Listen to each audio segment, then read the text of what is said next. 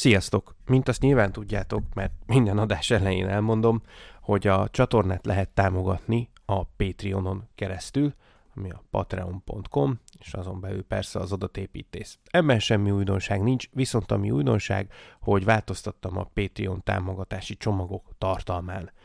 Továbbra is ugyanazokban a, a szintekben, azokban a tírekben lehet támogatni, ahogy eddig, úgyhogy itt nincs infláció, viszont úgy gondoltam, hogy szeretnék többletértéket adni azoknak, akik komolyabban, tehát a magasabb tírekben támogatják a csatornát. És azt találtam ki, hogy minden adáshoz egy csomó cikket meg anyagot elolvasok, és végül ugye néhány kerül bele a, az tényleges adásba, és azokat a cikkeket, amik szerintem egyébként jók, csak valamilyen oknál fogva nem kerültek az adásba, lehet, hogy túl hosszúak, lehet, hogy nem azok voltak a legizgalmasabbak, vagy akármiért így döntöttem, de egyébként jó tartalmú anyagok. Azokból egy ilyen top 5 jellegű listát, most ez lehet, hogy néha 7 cikk lesz, lehet, hogy esetleg néha csak 4, ugye körülbelül ezt az ötös számot ö, lőttem be. Ö, minden adáshoz a kvázi a vágószoba aljáról, ami ott maradt, ö, és egyébként még minőségi tartalom, azt a Patreonon közzéteszem azok számára, akik kicsit komolyabban támogatják az adást.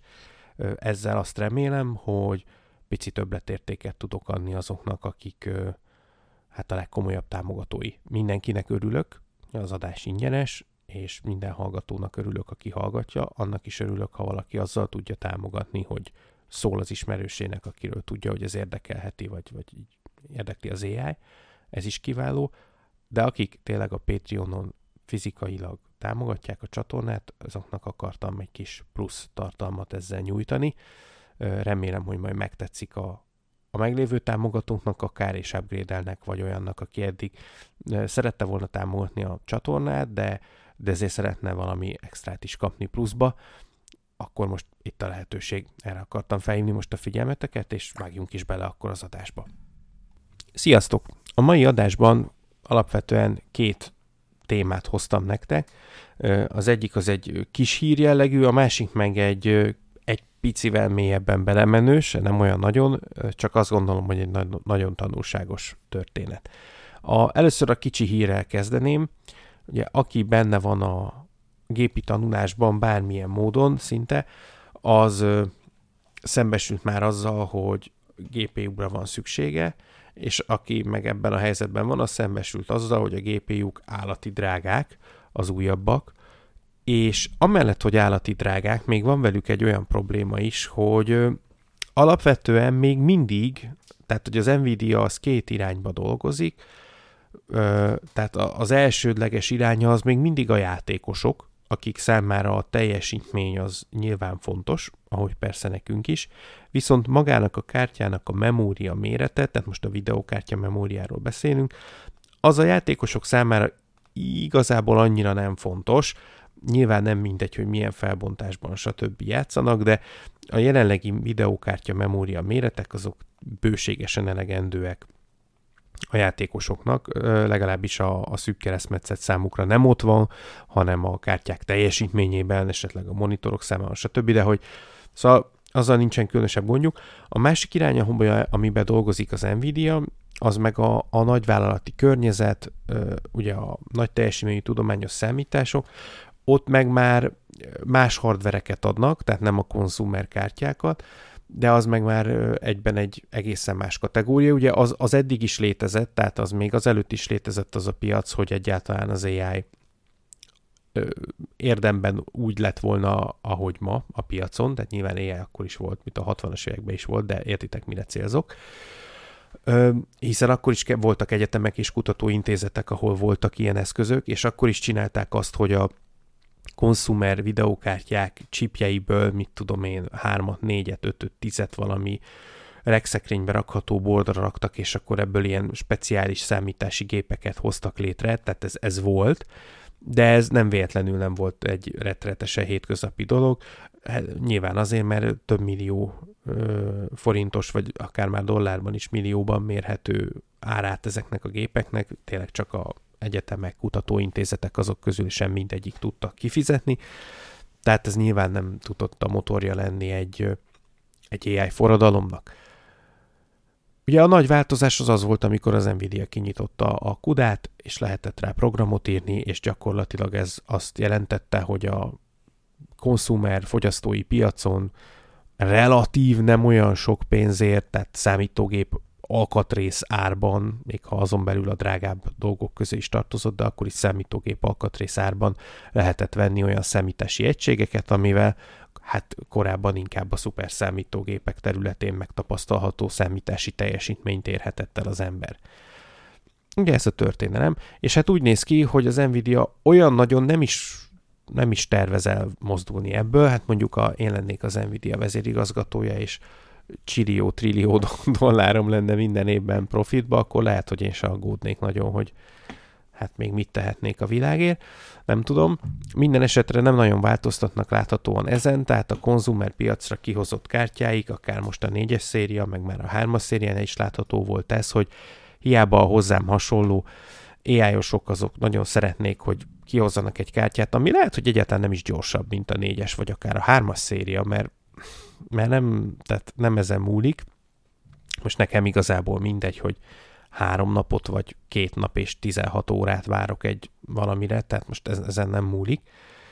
Viszont én azt szeretném, mert nem csak én persze, hogy 24, 48 giga, uram bocsá, akár 124 giga, 128 giga, bocsánat, 124, vagy 256 gigányi videókártya ramom legyen, az, hogy az ebben a ramban lévő cuccot mennyire gyorsan számolja, az nekem olyan értelemben mindegy, hogy ezen nem múlik. Nyilván nem mindegy, tehát én is örülök, ha valami gyorsabb, meg jobb persze. De hogy ha most kihozna az Nvidia egy új kártyát, és azt mondaná, hogy figyelj, ez a raktáron, tudom, hogy nincs ilyen, de hogy a raktáron megmaradt 30-as szériának a, a chipjei, tehát hogy már úgymond korszerűtlen, kvázi, egy előző generációs, de pattintottunk rá, jó, most nem kell annyira elszállni a 256-tal, mondjuk pattintottunk rá 24 gigaramot, vagy 32 gigaramot, és mármint, hogy véramot nyilván, és adjuk egy ilyen 40-es széria árába, hát rögtön megvenném. Tehát az egy akkora felélegzés lenne nekem. Most ilyen lehet mondani, hogy hát vegyél Zoli, meg a többi AI-os 10 kártyát, és akkor összerakod. Egyrészt ez nem ilyen egyszerű, nem minden tud több kártyát kezelni, tehát ez egy plusz addicionális sok-sok mérnök óra, hogy több kártyát kezelj egyszerre. Másrészt nem tudom, néztétek-e a négyes széria videókártyáinak rendes bolti árait, mert nyilván lehet venni használtan, meg lehet venni eBay-ről, de egyrészt nem sokkal olcsóbb, másrészt cégként azért ez macerás eBay-ről használt cuccot venni, így könyvelésileg, meg úgy egyáltalán, meg akkor ugye garancia, stb. Szóval, hogy azért ezek a drágák. Sokba kerülnek, és ez a probléma, ez nem az én egy egyedi szoc problémám, hanem sok ember problémája a területen. Erre érzett rá a Microsoft is, gondolom én, és most eljutunk a cikkig is, ami egyébként Keumas Afifis Sabet tollából jelent meg a Techradarom, mindegy is a link a show notes-ban, ahogy megszoktátok. Ugyanis a Microsoft elég komoly pénzt töltött bele egy AI cégbe, egy AI startupba, akinek az a célja, hogy a, az Nvidia H100-as kártyáit, tehát a, a, a nagy, nagy céges kártyáit ö, felszerelje gyakorlatilag, vagy leváltsa inkább úgy mondanám, olyan kártyákkal, amik 256 giga véramot tartalmaznak, tehát gyakorlatilag egy célirányos, kifejezetten ilyen szem, gépi tanulás, meg AI, meg hasonló számításokra kitalált új kártya, amivel egyáltalán nem, vagy legalábbis ezt senki nem nézte meg, hogy lehet-e, biztos meg lehet hackelni, de nem ez a cél, tehát ne, egyáltalán nem lehet vele játszani, semmi másra nem való, mint számításra, de de kifejezetten olyan kártya, ami emiatt kifejezetten nagy nyelvi modellek és képilanulásos modellek inferálására találtak ki. Magyarul még az Nvidia kártyák alapvetően a konzumer piacon, de még a szerver piacon is, főként a játékok, illetve a nagy pontosságú tudományos szám, a szerverpiacon nem a játékok, ott a nagy pontosságú tudományos számításokra vannak kihegyezve, és egyébként mellesleg lehet AI-ra használni, addig ez a kártya nagyjából ennek az inverze, tehát rohadtul nem lehet vele játszani, ö, elsősorban nem nagy pontosságú számításra optimalizálták, hanem kifejezetten AI feladatokra. Nem is olyan gyors, mint az Nvidia kártyái, alapból a többi feladaton, viszont azokon a feladatokon, tehát ezeken a különböző mátrixorzási feladatokon, ami ugye a neurális hálónak a lelke, agya, mindegy, hogy mondjuk, szíve, értitek, azokban hát a startup saját bevallásai szerint ugye hát ezt kezeljük némi kritikával, vagy legalábbis ö, kritikusan közelítsük meg, de ők azt mondják, hogy 20, bizonyos esetekben 30-szoros sebességnövekedést érnek el egy, egy összevethető Nvidia kártyához képest. Persze csak a specifikus feladatokban, és azért, mert arra optimalizálták. Egyébként ezt akár el is lehet inni, jó, a 30 az mondjuk, az mondjuk erős, de hogy, hogy, hogy egy többszöröződést el lehet érni úgy, hogy specifikálsz egy hardvert, az azért az nem egy hallatlan dolog, tehát az, azért azt el lehet hinni ezt az ígéretet. Az, hogy ezt fizetőképes céget tudnak erre építeni, azt nem tudom, az majd kiderül. Hát a Microsoft szerint igen, hiszen beálltak a cég mögé szponzorként, tehát befektetőként. És hát azon túl, hogy ez egy specializált chip, vagy specializált chipek, azon túl észleve ezt a RAM problémát is, egy szolid 256 giga 5-ös, tehát LPDDR 5-ös RAM-ot beleraktak, ami hát ha ez tényleg működne, és tényleg lenne ebből a konsumer videókártyákkal összevethető áru megoldás, hát nagyon boldog lennék, mert én, már, én most már nagyon örülnék, ha az Nvidia-nak lenne egy, egy versenytársa mert azért ami ezen, az nem egészséges, hogy ennyire monopól helyzetben van egy cég, és hát ez az árazásán is meglátszik. Szóval, hát ezt úgy látom, hogy a, úgy, úgy látszik, hogy a Microsoft is így gondolta, úgyhogy be is állt mögé a D-Matrix nevű cég mögé, és hát én ez a fingers crossed, ahogy az angol mondja, tehát én, én várom, hogy ebből legyen valami, mert jó lenne, hogyha egy kis verseny lenne, hogy vagy olcsóbb, vagy ha nem is olcsóbb, de akkor legalább a mi céljainkra jobban megfelelő kártyák lennének a piacon, az erősen ránk fér. Én úgy gondolom. Ez volt a kis színes, rövid, kvázi rövid hír, és a, a másik, az pedig a szintén Microsoft egyébként, a Microsoft házatájáról kijött, vagy született Cosmos 2.5, ami egy számomra nagyon érdekes történetet mutat meg. Maga a Cosmos 2.5 is egy érdekes megoldás. Először azt mutatom be nagyon röviden, de a cikket nem azért hoztam önmagában, mert a, a Cosmos 2.5 az egy jó megoldás, bár, bár mondom, amúgy figyelemre méltó, csak nem ezért hoztam most, hanem mert megmutatja azt a nagyon-nagyon-nagyon nehéz helyzetet, amiben ma egy kutató benne van egy AI kutatás során, mind a, annak az oldaláról, aki én vagyok, tehát aki olvasta ezt a tanulmányt és próbál kezdeni vele valamit, mind annak oldaláról, aki ezeket készíti. Ez most ilyen nagyon enigmatikus volt, de mikor odaérünk, akkor teljesen világos lesz, hogy miről majd beszélek. A cikk uh, Jahavin Lande tollából született, de egyébként a kutatók nevét, azt, az eredetit is befogom az Arxive-on lévő papernek a linkjét uh, rakni nem tudom felolvasni őket, mert a nevük alapján egyértelműen kivétel nélkül ázsiaiak, hát azt nem tudom, hogy kínai, egy-két név az elég egyetemen kínai, de valamelyik lehet japán is, vagy, vagy koreai. Minden esetre ázsiaiak, szóval esélytelen, hogy kimondjam, meg egyébként is sokan vannak, úgyhogy ettől mindenkit megkímélek, még a némileg tiszteletlen is, de semmi értelme, hogy felolvassak 32 nevet rosszul. Szóval mit csinál a kozmosz? A Cosmos egy olyan machine learning megoldás, ami arra való, hogy dokumentumokat, amik OCR-zendők, tehát amik nem, nem rendes textként vannak, hanem mondjuk PDF-ek, vagy mondjuk képek, OCR-ezzen. Ez általában ilyen, mi van OCR? Hát ne viccelj, hát ez 20 éve van OCR. Igen, de annak ellenére, hogy 20 éve van OCR, még mindig szar. Abban az értelemben, hogy Persze egy szépen leírt A4-es Word dokumentumot, hogyha lefényképezünk, akkor azt baromi jól tudja minden OCR vinni, meg az open source is, meg minden, de abban a pillanatban, hogy ez egy ilyen háromhasábos tudományos cikk, azok főleg kéthasábosak, de háromhasábos cikk, vagy van benne kép, meg ilyen dobozok, mert mondjuk ez egy weboldal, vagy egy olyan kép, amin szövegfelirat is van, de egyébként egy ábra, abban a pillanatban ezek durván, de durván elhasalnak. Hát szerintem ezt sokan tudják, vagy mindenki tudja, aki, aki valaha ócérezett már valamit, az tudja, hogy azért itt ezekbe a hiba, az gyakran benne van.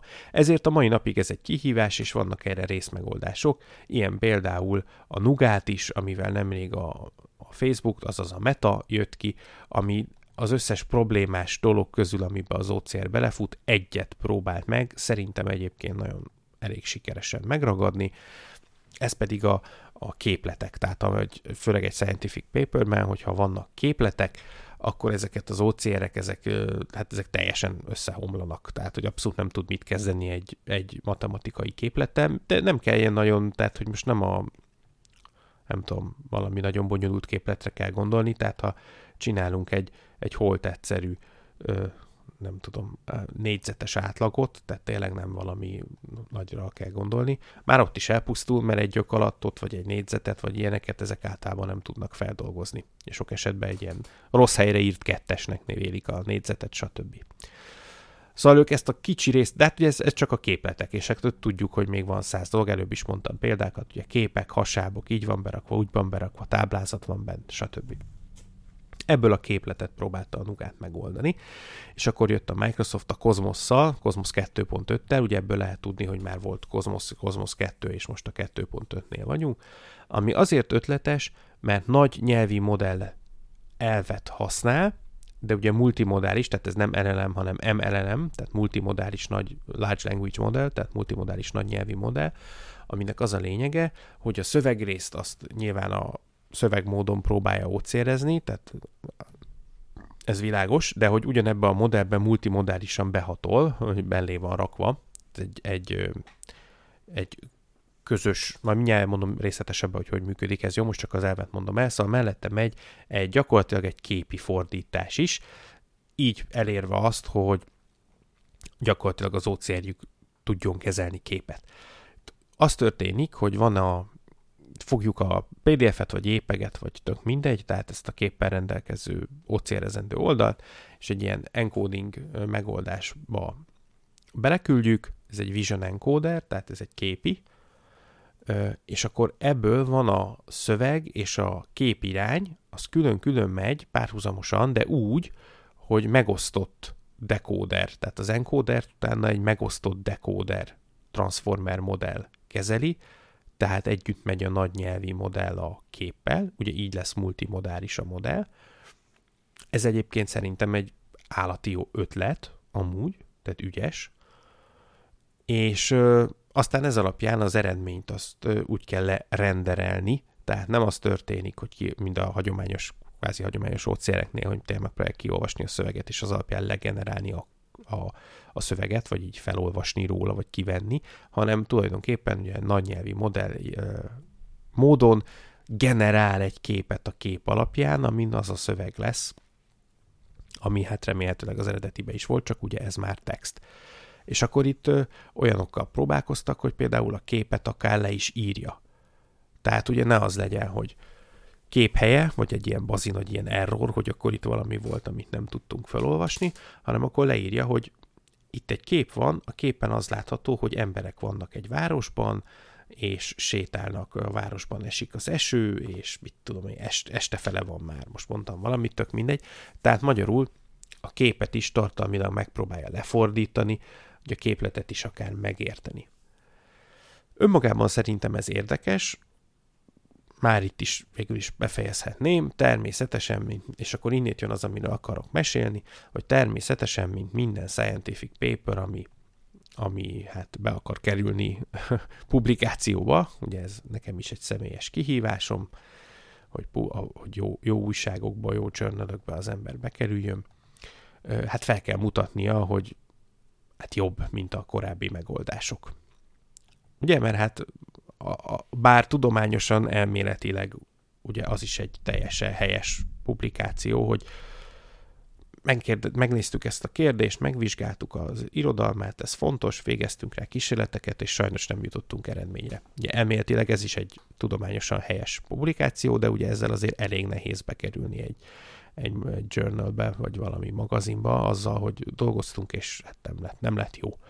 Azzal sokkal könnyebb bekerülni, hogy minden eddigi eredményt sikerült megjavítanunk, és hát ez is, ez, ezt állítja magáról. Természetesen azért mivel a Microsoft kutatóiról van szó, azért arról nincs szó, hogy nem mondanának igazat, vagy bármi ilyesmi, tehát azért ez egy viszonylag nagy presztízsű cég a Microsoft, és a kutatóik is azért erre figyelnek, tehát most nem arról van szó, hogy most kicsit bántani fogom majd a következőben őket, és azért akarom most így disclaimerbe kirakni, hogy azért félreértés ne legyen, nem arról van szó, hogy hazudtak, meg nem arról van szó, hogy szaramit csináltak, csak arról van szó, hogy annyira látszik ez a rettentő ilyen javítási kényszer, hogy jobb legyen, jobb legyen, hogy, hogyha valaki veszi a fáradtságot, és részletesen elolvassa 20 érdemi oldal, de 23 oldalas a publikáció, magát az anyagot, Egyébként sok kép van benne, ugye ilyen szkennelt előtte-utána képek, szóval nem olyan rohadt hosszú, de, de azért bonyolult. És részletesen elolvassa, abban le van írva, és minden igazságosan van leírva, de hogy így, Szóval arról van szó, hogy fogták a Nugátot, ami ugye eddig a state of the art, tehát az eddigi legjobb ilyen multimodális vision transfer megoldás volt, és lemérték a teljesítményét, és lemérték a Cosmos 2.5 teljesítményét is, és akkor az jobb lett. Na először is akkor, és akkor ez egy, fejtsük vissza, hogy mi történt. Tehát nézzük meg, hogy mit jelent az, hogy jobb lett. És itt vannak a táblázatok, azzal most nem fárasztanak benneteket, de hogy 0,3%-kal lett jobb. Tehát azért azt érezzük, hogy az nem sok. Tehát, hogy így nyilvánvalóan addig facsarták a rendszert, amíg, amíg jobb lett, de hogy így érezzük, hogy rettentő munkát beleraktak azért, hogy még egy százalékot se tudjanak javítani a, a korábbi state of the art modelleken. Ö, és ez a ez azért sokat elárul arról, és ez nem azt mondom, hogy ez hasztalan, vagy nem volt jó, amit csináltak, mert dehogy nem. De de azért érezzük azt, hogy itt van egy ilyen siker elvárás nyomás, amit mindenképpen csinálni kell, és egy-egy ilyen scientific papernél, még akkor is, hogyha magas presztízsű, azért a Microsoftot ide sorolom, magas presztízsű műhely eredménye, nagyon meg kell nézni, hogy mit olvasunk. Ugye ez a médiába simán bekerült úgy, szintén relatív magas presztízsű helyekre, médiumba, towards data science-be, hogy itt van ez a, az új modell, a Cosmos 2.5, és state of the art, tehát ez most a lehető legjobb pont. Mert hát végül is ez a rövid összefoglalása a cikknek, ami technikailag igaz. De hát ha megnézzük azért, hogy ez a valóságban mit jelent, akkor egyrészt látunk egy olyan elképesztően pici javulást, ami így nem tudom, tehát hogyha most én egy ö, bemegyek egy vállalathoz, és azt mondom, hogy megnövelem a hatékonyságát egy tetszőleges folyamatnak 0,3%-kal, akkor el lehet képzelni olyan céget, ahol ez annyi, hogy azt mondják, hogy fú, Zoli, hát ha ezt tényleg megcsinálod, akkor itt van 50 millió forint. De kevés ilyen cég van. Azt gondolom. Tehát az valami nagyon-nagyon sok minden gyártó, nagyon globális cég, tehát mondjuk talán egy komplett autógyárba, hogyha valaminek 0,3%-ot megnövelem a hatékonyságát, hatásosságát, akkor akkor az lehet, hogy termel, nem tudom, néhány millió eurót, talán, de hogy azért marha kevés cég van, ahol egy 1% alatti javulás az, az egy ilyen érdemi dolog lesz. Ez az egyik. A másik, hogy bontsuk még tovább ezeket a számokat. Mert ugye, aki kicsit is kritikus gondolkodó, annak már tízszer villant fel eddig a lámpája a fejében, mikor mondtam ezt az 0,3%-ot, hogy jó, jó, Zoli, de mi az a, minek a 0,3%? Mi, miben mérünk? Ugye? Tehát amikor fizika tanár ránk szólt, amikor kérdezte, hogy mi a válasz a kérdésére, és mi mondtuk, hogy hét, és ránk szólt, hogy de hét mi? Krumpli? Akkor az ugyan baromi idegesítő volt, de egyébként igaza volt. Tehát, hogy azért érdemes megnézni, hogy miben mérünk. És amikor ezt megnézzük, akkor rájövünk arra, hogy itt még van egy csavar a történetben, ugyanis a Microsoftnál készítettek egy egyedi mérési módszertant. Ami egyébként megint csak ugyanez a kategória, nem egy hülyeség. Nem rossz. Én értem, hogy ezt miért így csinálták, de azért azt is érzem, amikor ezt elolvasom, hogy ezt azért csinálták, hogy ők jónak tűnjenek. Amellett, hogy egyébként meg lehet magyarázni, így néz ki a táblázat, ugye nem csak ez a, ezt a számot, ezt a 0,3-at, ezt nem írták ide, az, az szarul néz ki, hanem azt írták ide, hogy itt a nugát, small, itt a nugát alapmodell, és itt a Cosmos 2.5. És akkor látunk ilyen számokat, hogy NED és ENTED értéke a Nougat Smallnak 58 meg 35, a Cosmosnak meg 95 meg 91, és akkor lehet, hogy 35 a 91-hez, 91 ez nagyobb. De mi a manó az a NED, meg az ENTED, életemben nem hallottam róla, ez, ez mi? És akkor, ha így megnézzük, akkor kiderül, hogy hát ez egy, nem egy ilyen bevett dolog, tehát nem, nem olyan, mint az átlag rövidítve, és akkor átl, amit így mindenki tud, hanem hanem hát az van, hogy kitalálták ezt a mérőszámot maguknak, ez egy mozaik szó, amit ők találtak ki, tehát, hogy nem mondom, hogy nincs értelme.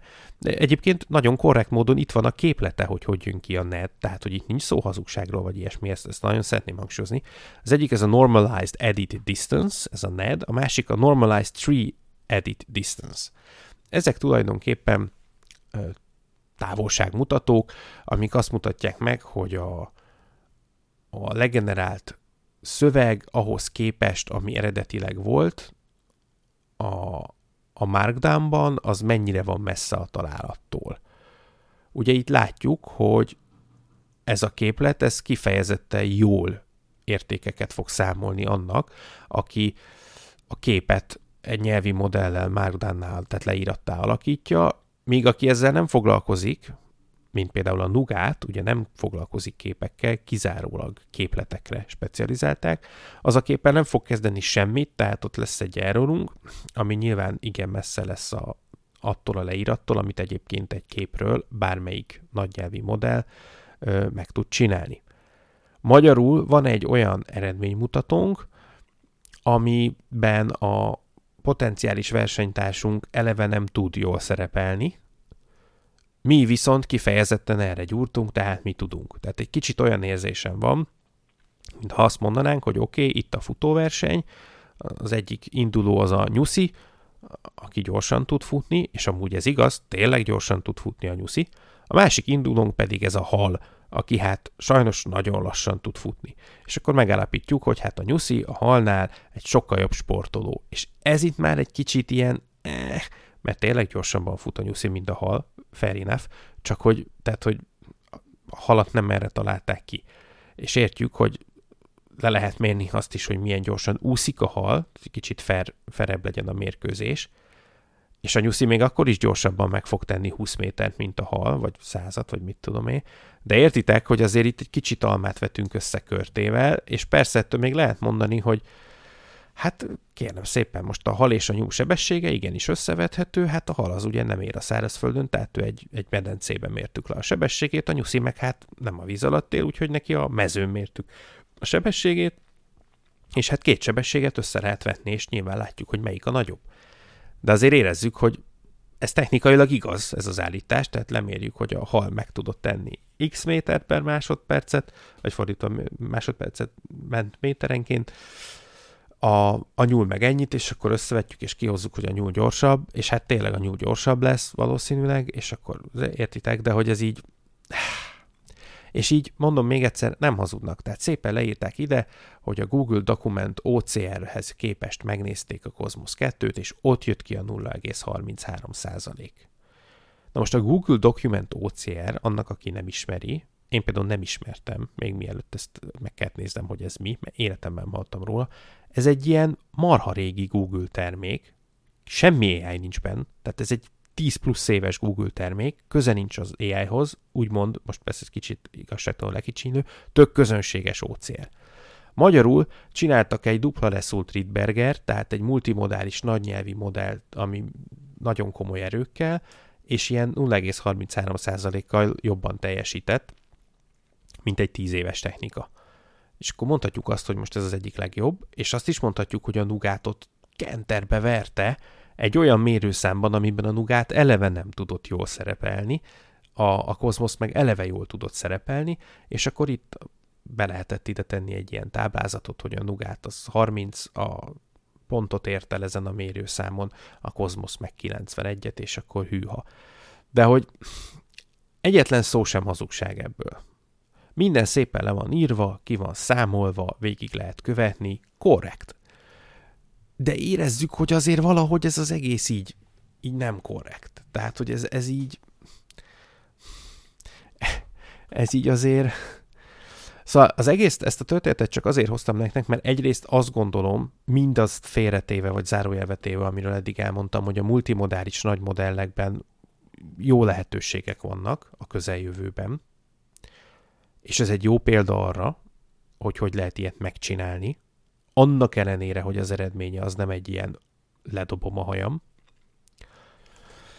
De hogy csak arra szeretném felhívni a figyelmet, hogy milyen körültekintő és alapos kritikával kell olvasni valószínűleg minden területen, de ahhoz ugye nem tudok hozzászólni, de az AI-jal kapcsolatos híreket. És, és fontos, hogy itt nem arról van szó, hogy ez nem működött, vagy a Cosmos 2.5 nem működne, vagy nem lenne jó. Csak amit sugal, meg az érzés, amit kelt az ezekkel kapcsolatos híradás, az azért egészen más, mint ami egyébként ténylegesen le van írva a tanulmányba, és, és nincs eltitkolva, vagy nem erről van szó. Tehát most ez nem egy, ez az adás, ez nem egy leleplezés. Jó, tehát, hogy, hogy semmi, amit mondtam, az nem olyan, ami ne lenne szó szerint beleírva a tanulmányba. És azt nem gondolom, hogy az leleplezésnek tekinthető, hogy sikerült elolvasnom. Tehát, hogy, hogy félreértés ne legyen. Inkább csak arra próbálok utalni, hogy amikor megjelennek ilyen cikkek, hogy,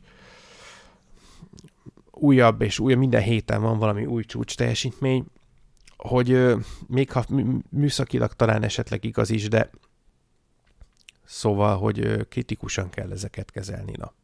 Tehát egyszerre szerettem volna most bemutatni a Cosmos 2.5-öt, ami szerintem egy jó ötlet multimodális nagynyelvi modellek megoldásaira, és érdemes elolvasni, mert nem rossz, de azt is szerettem volna egyben demonstrálni, hogy azért itt a részben a média, részben a tudományos élet sajátosságai miatt erősen bele vannak a mindenki, aki publikál, így tulajdonképpen én is, kényszerítve abba, hogy, hogy újabb és újabb és jobb és jobb eredményeket mutasson fel az ember, és hogy ezt sokszor úgy állítják elő, hogy létrehoznak egy olyan mérőeszközt, egy olyan rendszert, ami önmagában igaz, hozza ezt a látványos előrelépést, de hogy így azért én bele tudnék kötni.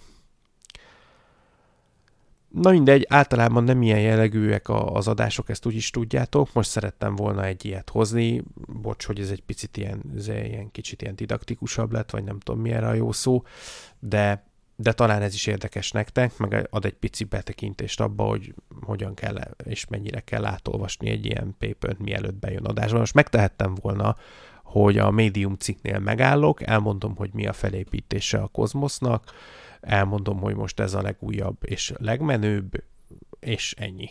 Lehetett volna ez is a, ez is a hír, csak úgy gondoltam, hogy most nézzünk mögé, mert, mert itt érdemes. És hát én mindig így mögé nézek nyilván, de hogy most, most ebbe be akartalak avatni benneteket, ha úgy tetszik, mert, mert nem árt, ha tudjátok, hogy hogy készül a kolbász, már ha ért ismeritek a, a történelmi hasonlatot arról, hogy jó dolog a kolbász, csak ne nézzük meg, hogy hogy készül. Remélem tetszett nektek ez az fajta epizód is. Nem csinálok ebből sorozatot, de most, most ez annyira látványosnak éreztem, hogy be akartam mutatni. Találkozunk a következőben. Sziasztok!